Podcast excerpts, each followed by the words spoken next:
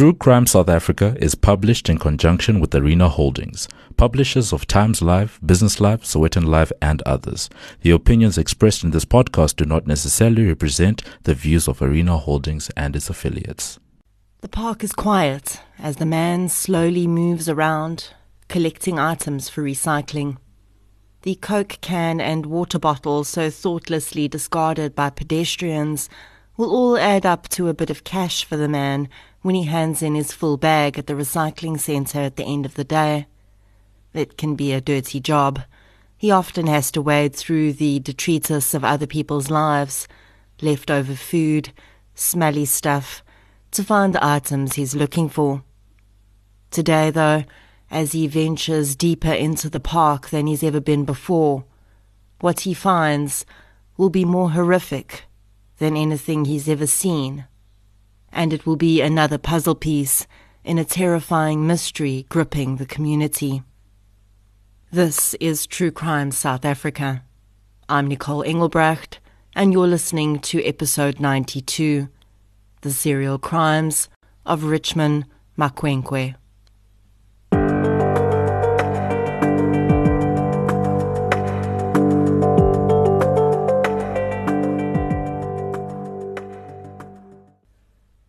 This episode is sponsored by Dial-A-Bed. If you're listening to this podcast in bed, you should know that the quality of each day is decided the night before. Sleep your way to a new and more vibrant you. Behind every mover and shaker, there is a perfect mattress. And Dial-A-Bed has your back with South Africa's widest range of bed brands. Upgrade your bed today by visiting a Dial-A-Bed store or shopping online at dialabed.co.za.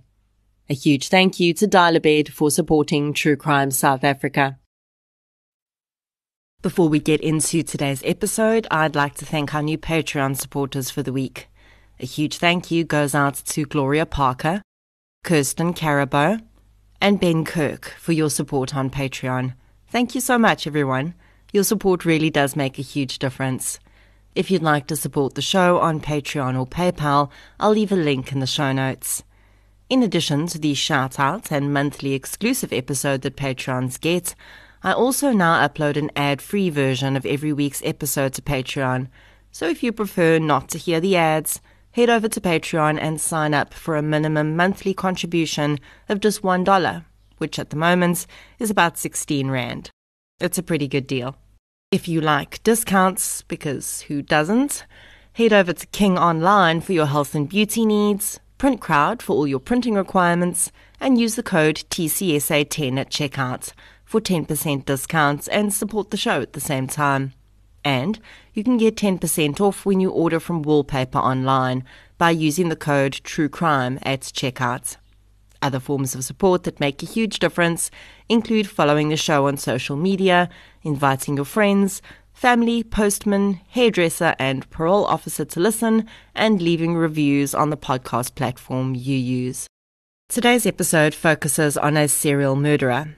And of course, it's not the first I've covered on this podcast, considering our country has such a high rate of serial murder. What makes this one a bit different, though, is that we have quite a lot of information from a part of the investigation process we don't often hear about the forensic pathologist. We know that all murder cases go through an autopsy, but we hardly ever hear about the details discovered in these unless they form part of the court case. In today's case, we have the perspective of two different forensic pathologists to draw upon. Dr. Estelle van Staden, who I interviewed on the podcast, performed some of the autopsies in this case, and she spoke about it in her television series Autopsy. And also, in 2015, Dr. Shakira Holland published a research report entitled Unmasking Serial Murder as part of her master's studies – and in this report, she compares the serial crimes of this offender against some of the general conclusions drawn about serial murderers in an FBI symposium held in 2005.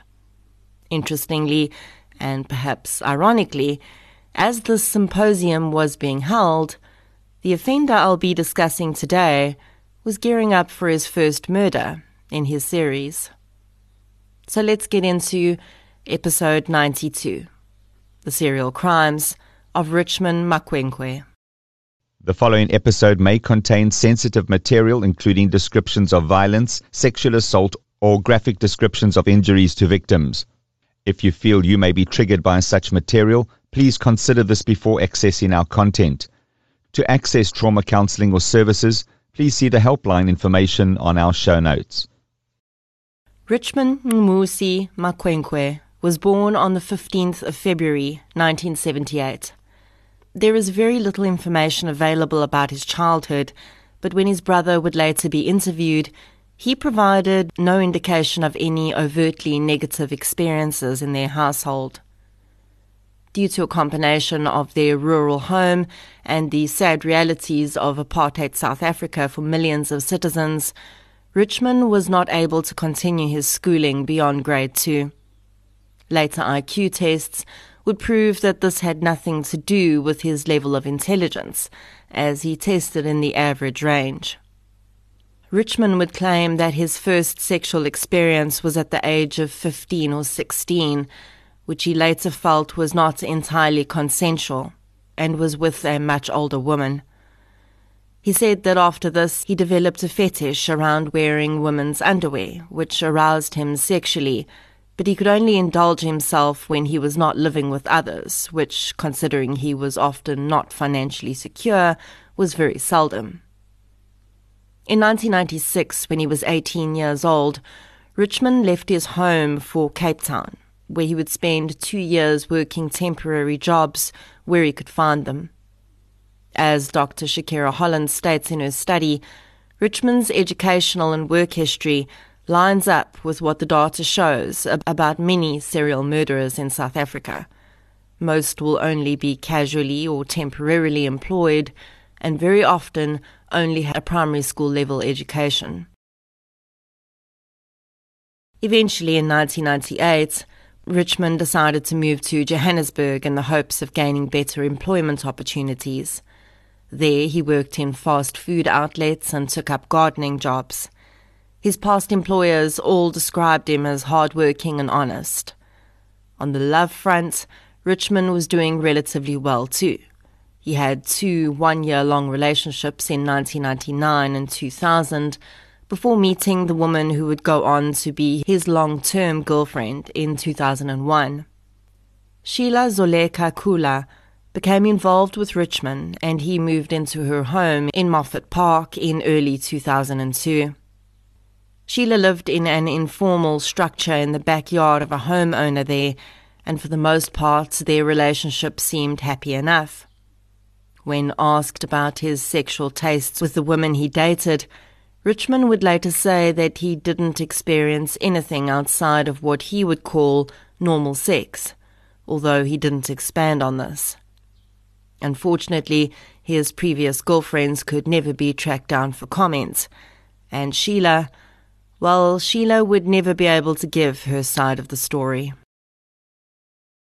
The criminal development of serial murderers is always a point of interest, and very often we see them committing petty crimes in their teens and early twenties and graduating up to more serious and violent crimes. With many serial murderers whose crimes end up having some element of a sexual motive, we often see them committing serial rapes first. Cobus Geldenhuys, the so-called Norwood serial rapist and murderer, and Moses Sithole were two examples of this. And although Richmond Makwenkwe would never be convicted of any rapes prior to his murder series beginning, he would later claim that by the time he moved in with his first long term girlfriend, he had already committed one rape. He said that he went on to commit another rape in 2004 as well. Although attempts were made to track down these victims, they could never be found. The truth is, though, with the vast majority of rapes in South Africa not being reported, even today, when sex crimes and GBV are far more widely discussed than they were in the 90s and early 2000s, it does not surprise me that these victims would not have come forward and could not be identified. And it is very likely that Richmond was being absolutely honest when he admitted to these two crimes and that these were parts of the build-up of what was to come. In 2005, Richmond was arrested on a housebreaking charge. He was eventually found not guilty due to lack of evidence, but while he was incarcerated and awaiting trial, his girlfriend Sheila decided she no longer wanted to be with him. When Richmond was released, he returned to the home he'd shared with Sheila to be told he was no longer welcome there.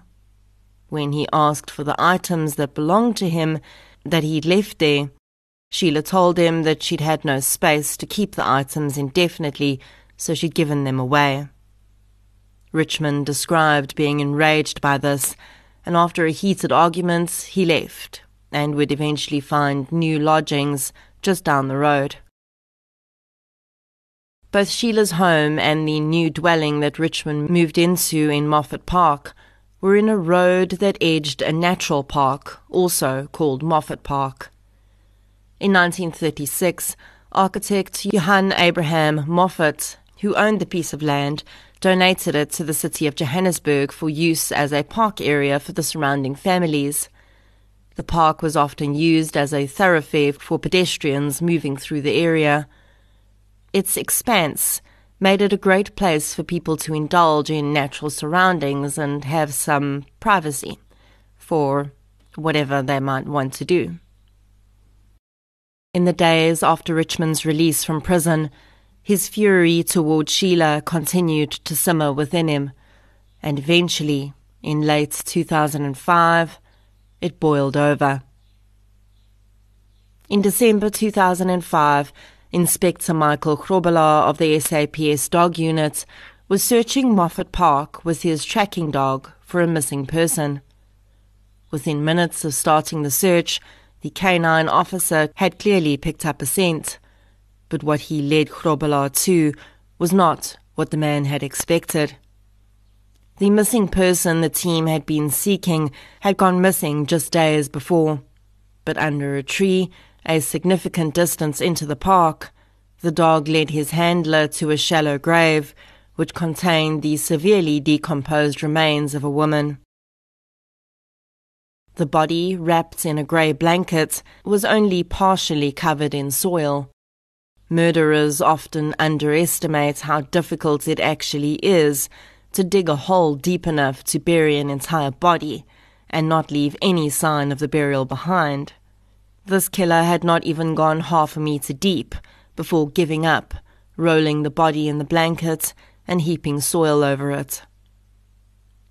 In the episode of Autopsy about this case, Dr. Estelle van Staden recalls being a very newly qualified forensic pathologist when she was called out to attend the scene.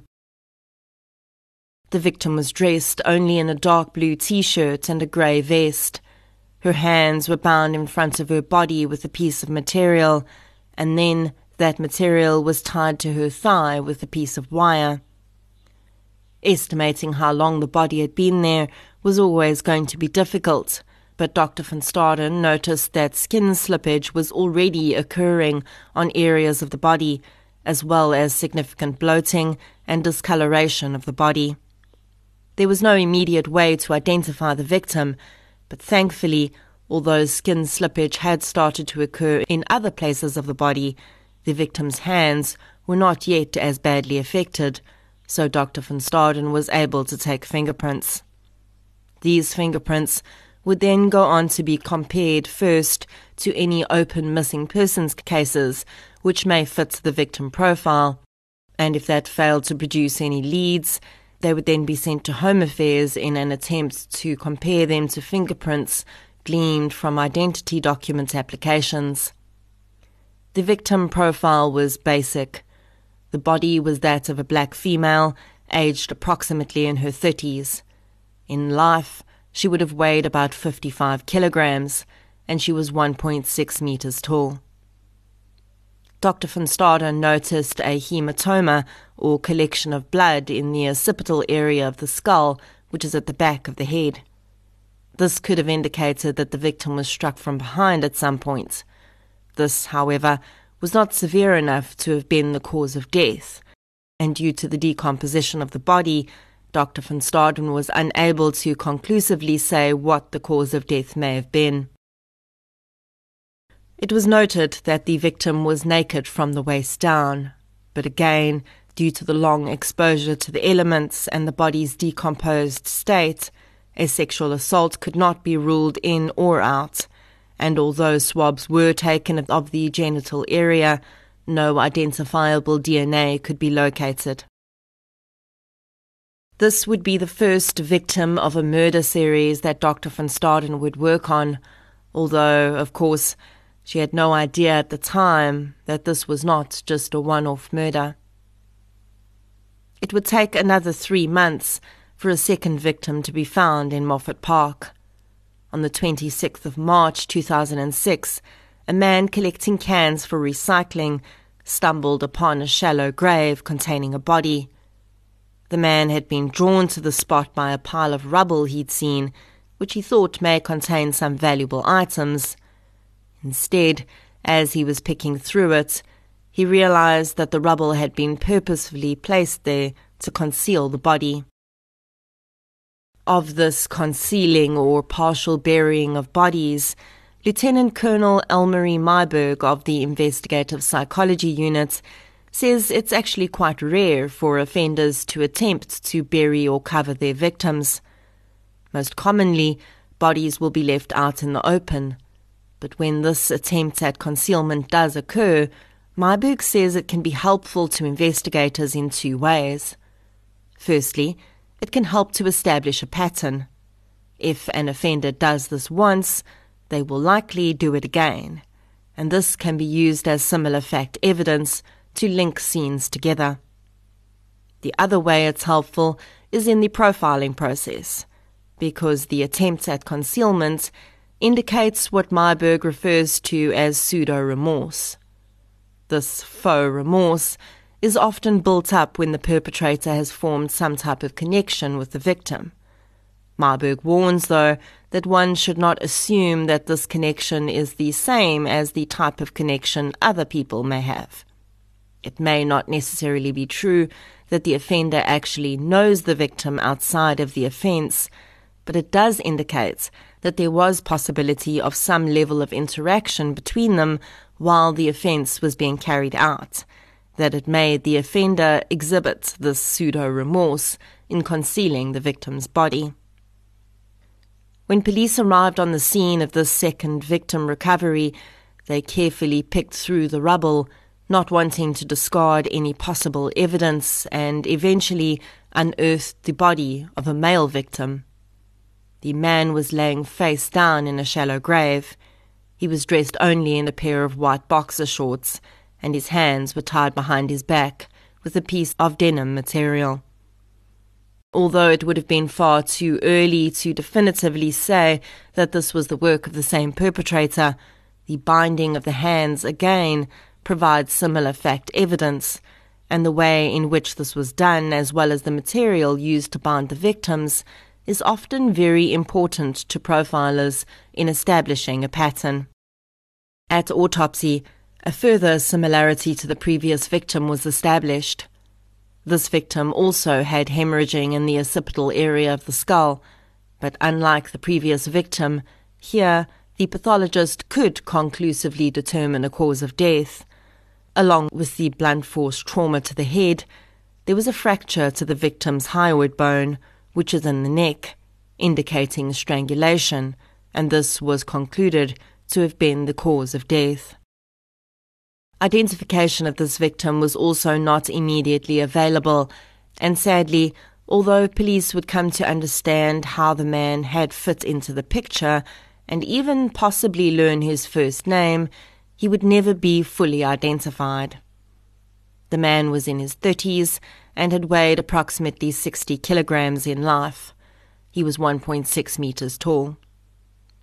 Although it was believed that the victim had been in the grave for some time, he was less decomposed than the previous victim, and this was because of the position in which he'd been placed. When a body is left face up, it is far easier for insects to gain access to the body through the cavities in the face and the genitals if the victim is naked. These insects will speed up the decomposition process slightly and break down tissue. So the fact that this male victim was placed face down in the grave meant that insects took longer to move into the body. Because the victim was naked except for his boxer shorts, a sexual assault kit was done. It yielded no results, and there did not appear to have been any penetration of the anus. At this point, the words serial killer were not on the lips of many people, at least not publicly. In fact, though, it would later become apparent that police had considered the possibility of a serial offender this early on, but they would not admit to this until several more bodies had been found. Two months after the male victim was discovered, another gruesome find was made in Moffat Park. This time, the victim was in a very advanced state of decomposition, to the point where the body was already partially skeletonized. The body was discovered by a man collecting firewood in the park, and it was clear that the victim had also been burned after her body had been partially buried by a veld fire that had occurred in the area the month before. The fire had changed the decomposition process and damaged tissue across most of the body, so it was very difficult to tell when the victim had been killed, and again, physical identification was going to be a serious challenge. In this case, though, when the victim's body was lifted out of the grave, a vital clue was found nestled under her body a school blazer. The blazer had been protected from the fire by the victim's body and was perfectly preserved. Inside the blazer pocket, Mike van Aert the seasoned detective who had by now been assigned to the case due to his significant experience with serial murder cases, found another clue. It was a single key that looked like it would fit the front door of a house.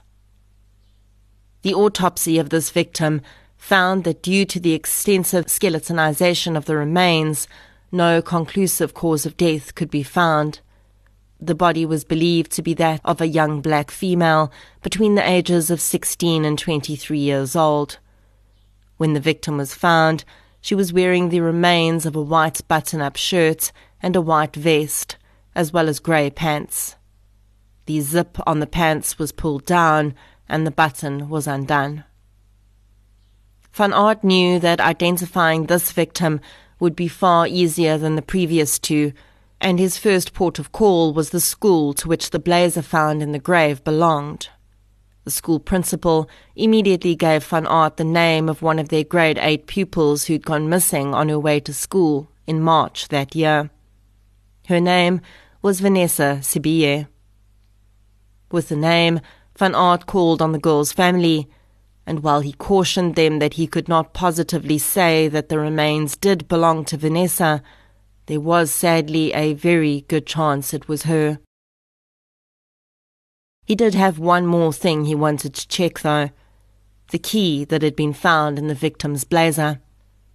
But when Van Aert looked at the lock in the Sibiye's front door, he immediately realized that the key wouldn't fit. Then Vanessa's family provided a key piece of information. In the afternoons after school, Vanessa was not in the habit of coming home, as their house was empty until they got back from work. Instead, she went to a friend's house, whose mother was home during the afternoon, so that she didn't have to be alone. They gave the detective the address of the nearby house, and sure enough, the key fit that house's lock. Van Aert was now even more certain that the victim in the grave in Moffat Park was Vanessa Sibiye. Due to the almost complete skeletonization of the body and the lack of any significant tissue on the remains, a DNA identification was going to be difficult. The bones of the body had also been exposed to the heat from the veld fire, meaning that it was very likely any DNA obtained from the very expensive process of breaking down bone material to extract DNA would be compromised.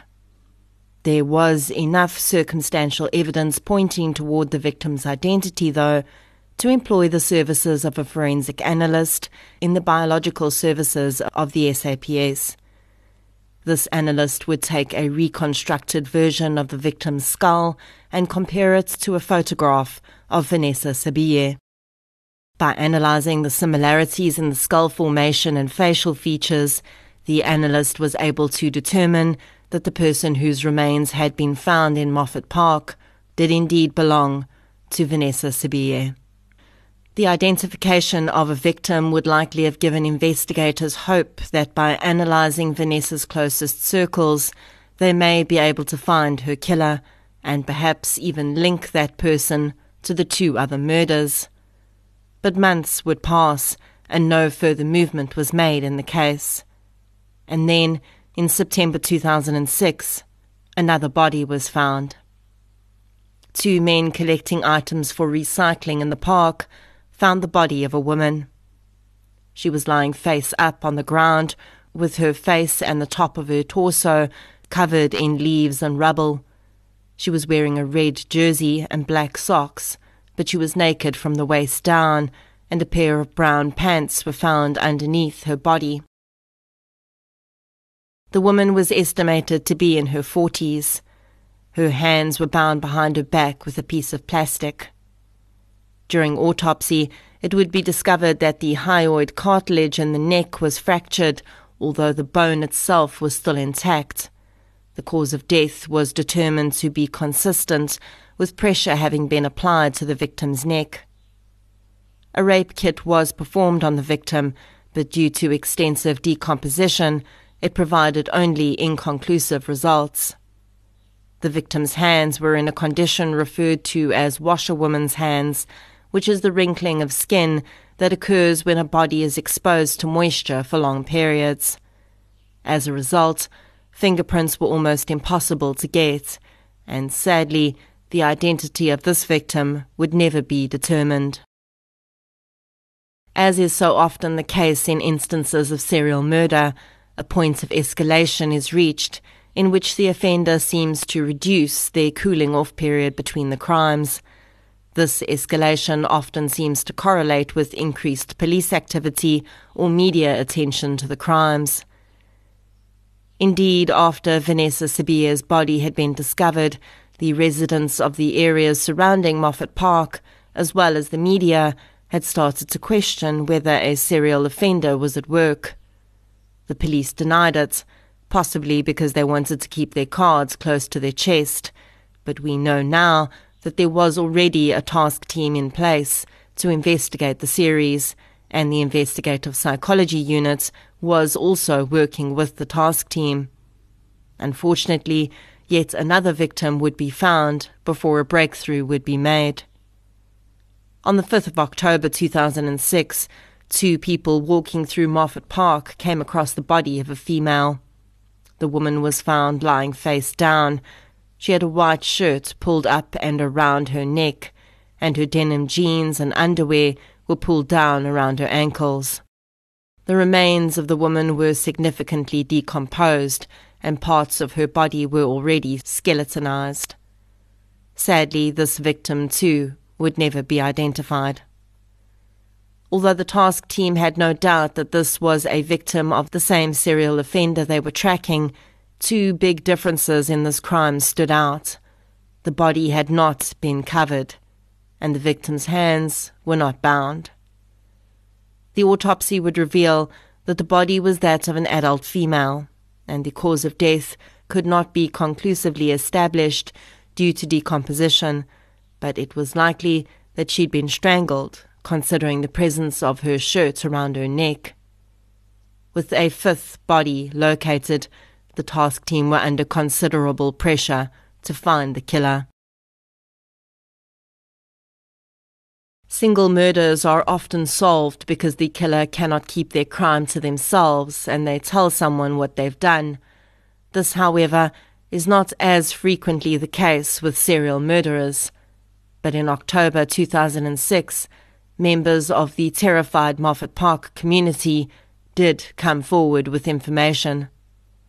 A young man had been telling his neighbors and friends a strange tale, one that involved rape and murder.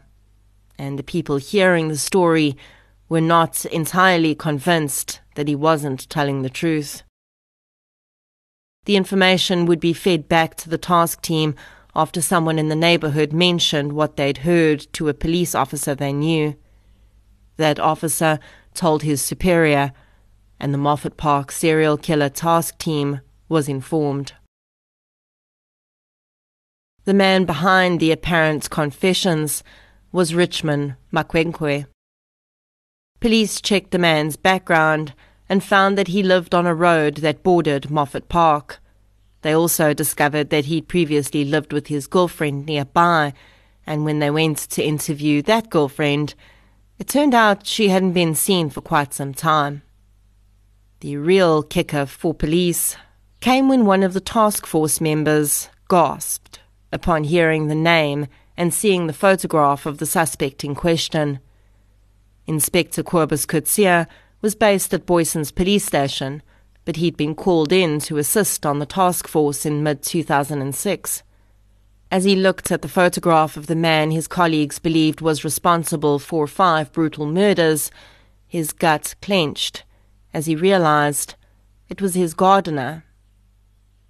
Richmond Makwenkwe had been working for Coetzee every Friday since he'd been found not guilty of the housebreaking charges against him in late 2005. The man was an excellent worker and had never missed a single day of work. I cannot even imagine what must have gone through Coetzee's mind at that moment. Sure, we all consciously know that serial murderers do not come with labels on their foreheads. We know they could be the guy next door, our brother, or our colleague. But every Friday for months, as Coetzee returned from work, having spent the week desperately hunting a serial killer, Richmond greeted him with a smile and a wave as he tended the flower beds. And Coetzee had absolutely no idea that the man that he and his colleagues sought was right there in front of him all the time. Richmond Makwenkwe was arrested soon after and almost immediately confessed to his crimes. He revealed to investigators what they had already recently discovered. His first victim was indeed his girlfriend, Sheila Zoleka Kula.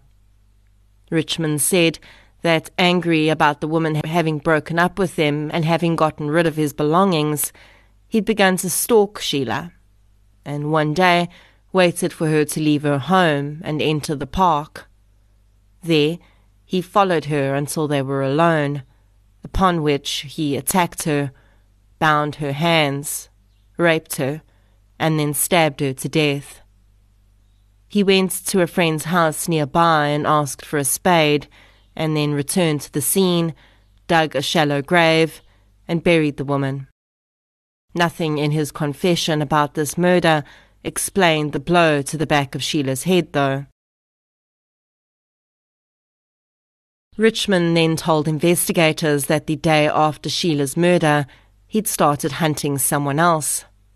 The man he believed his ex girlfriend had not only given his belongings to, but also someone she'd been dating while he was in prison. The male victim, who Richmond could only identify as Vuyani, had been killed around 5 a.m., just a few days after Sheila. He admitted that he'd strangled the young man, and then, using the spade he'd started to carry with him, the same one he'd likely used in the garden of one of the police officers who was tracking him, he dug a shallow grave and rolled Vuyani's body into it. Then he covered the body.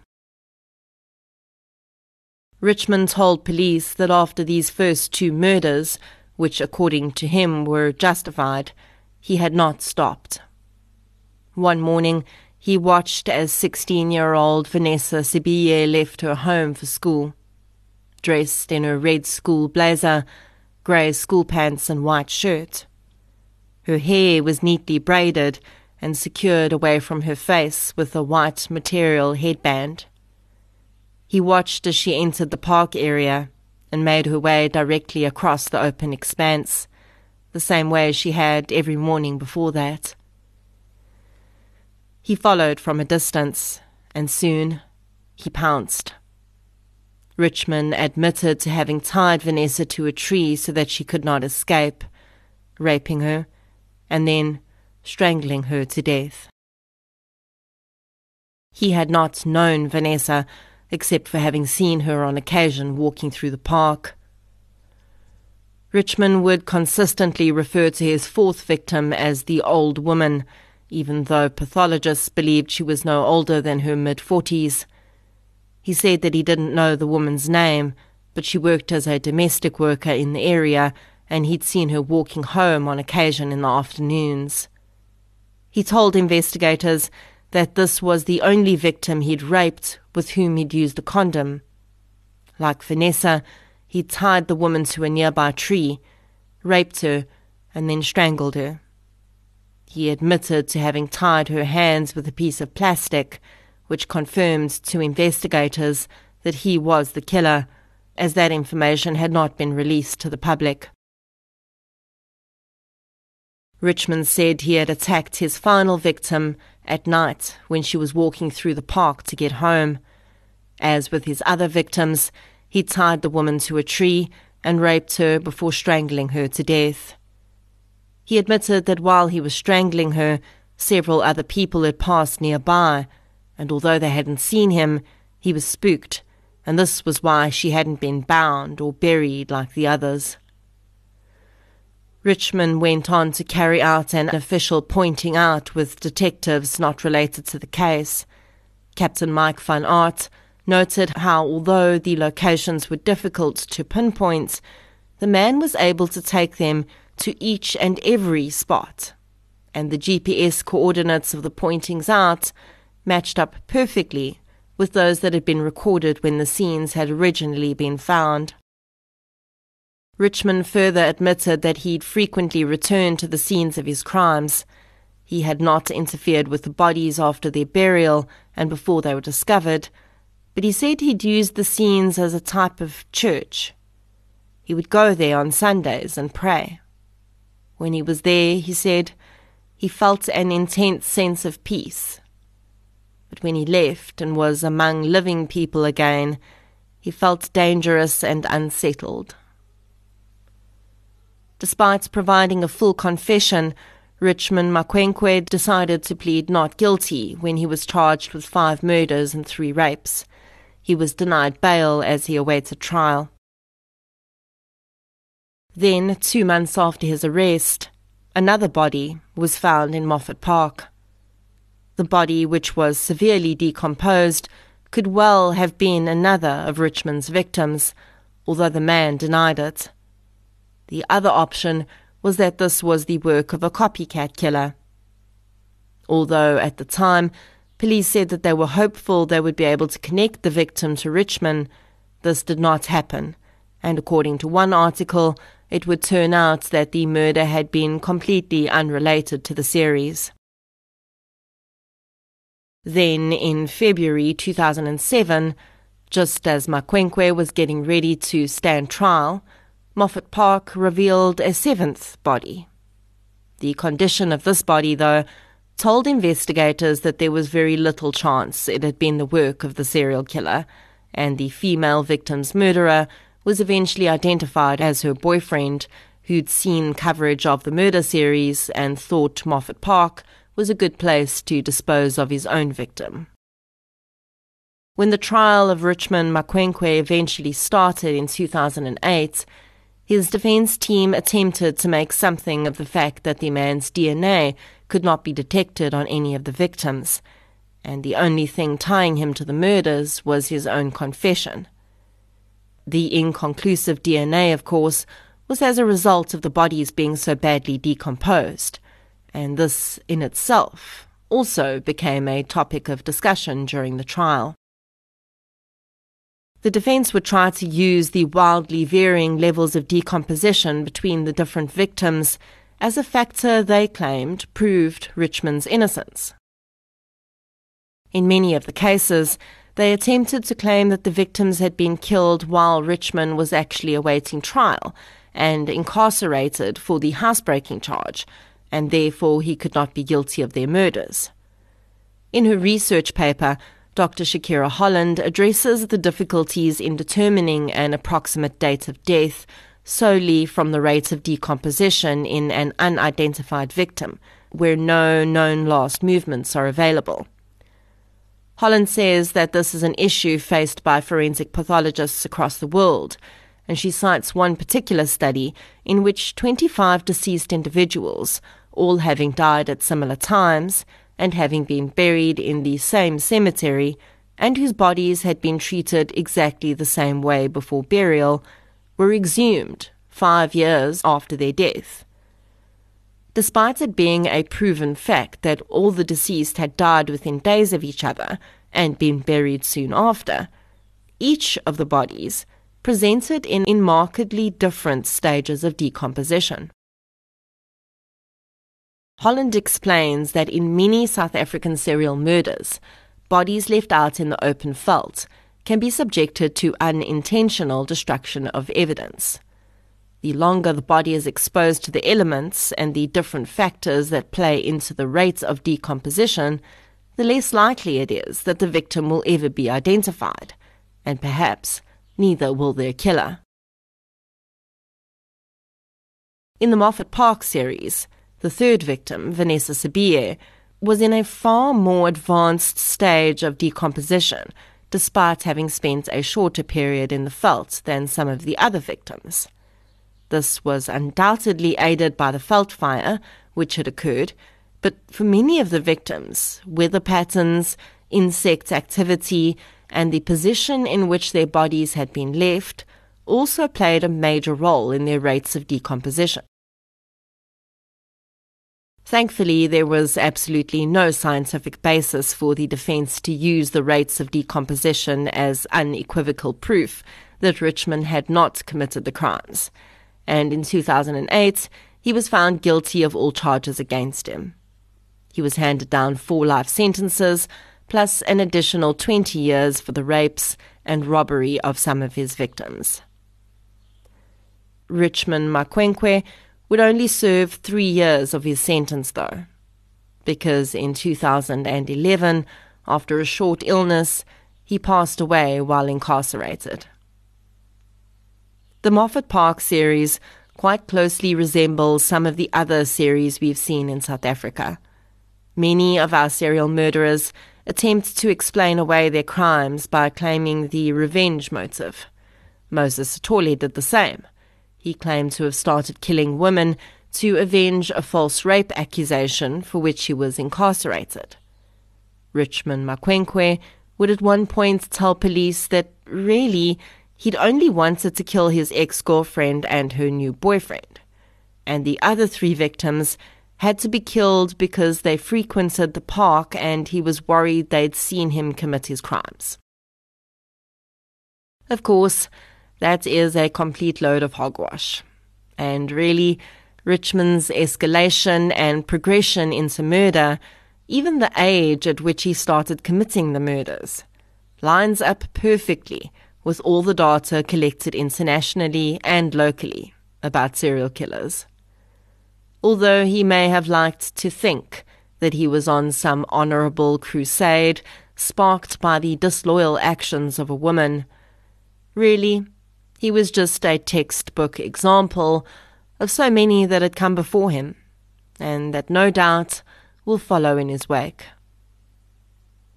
In researching this case, as I mentioned, I used Dr. Shakira Holland's paper that I found online.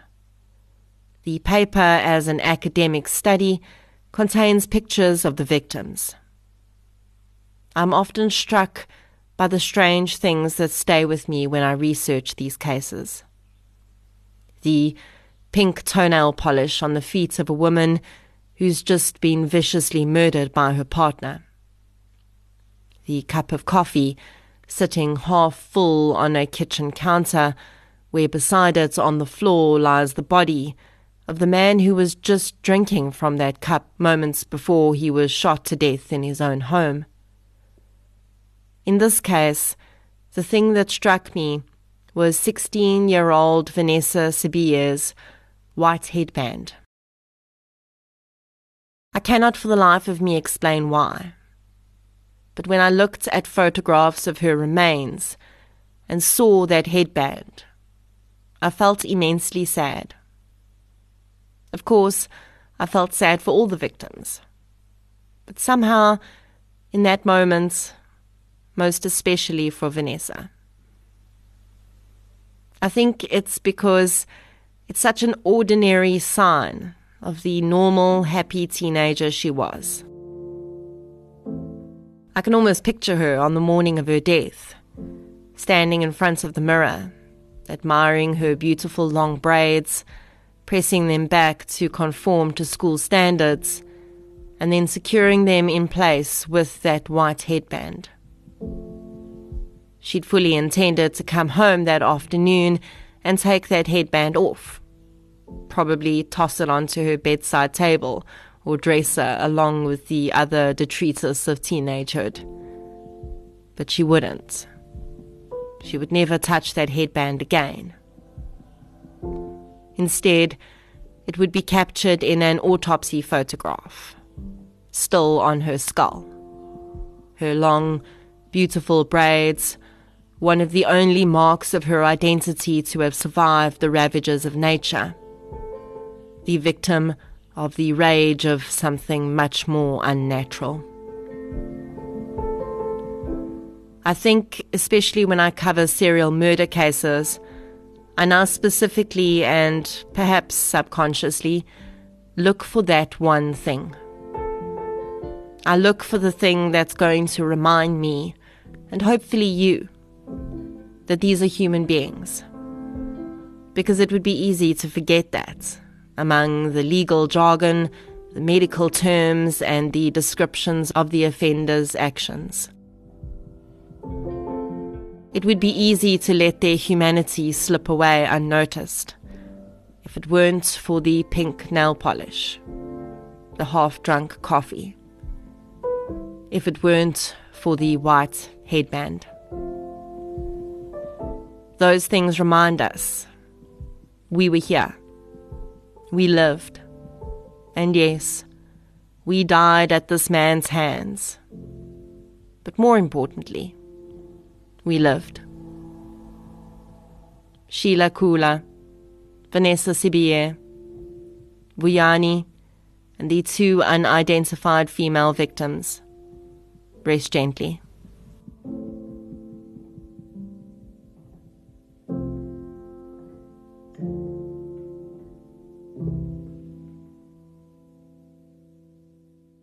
Thank you for listening to episode 92 The Serial Crimes of Richmond Makwenkwe.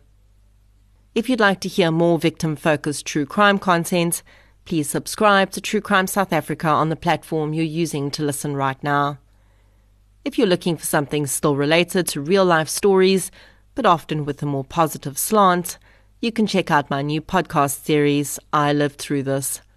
You can follow both podcasts on social media we're on Facebook, Twitter, and Instagram. I'll be back next week with another episode. Until then, thank you for your support, and I'll chat to you soon.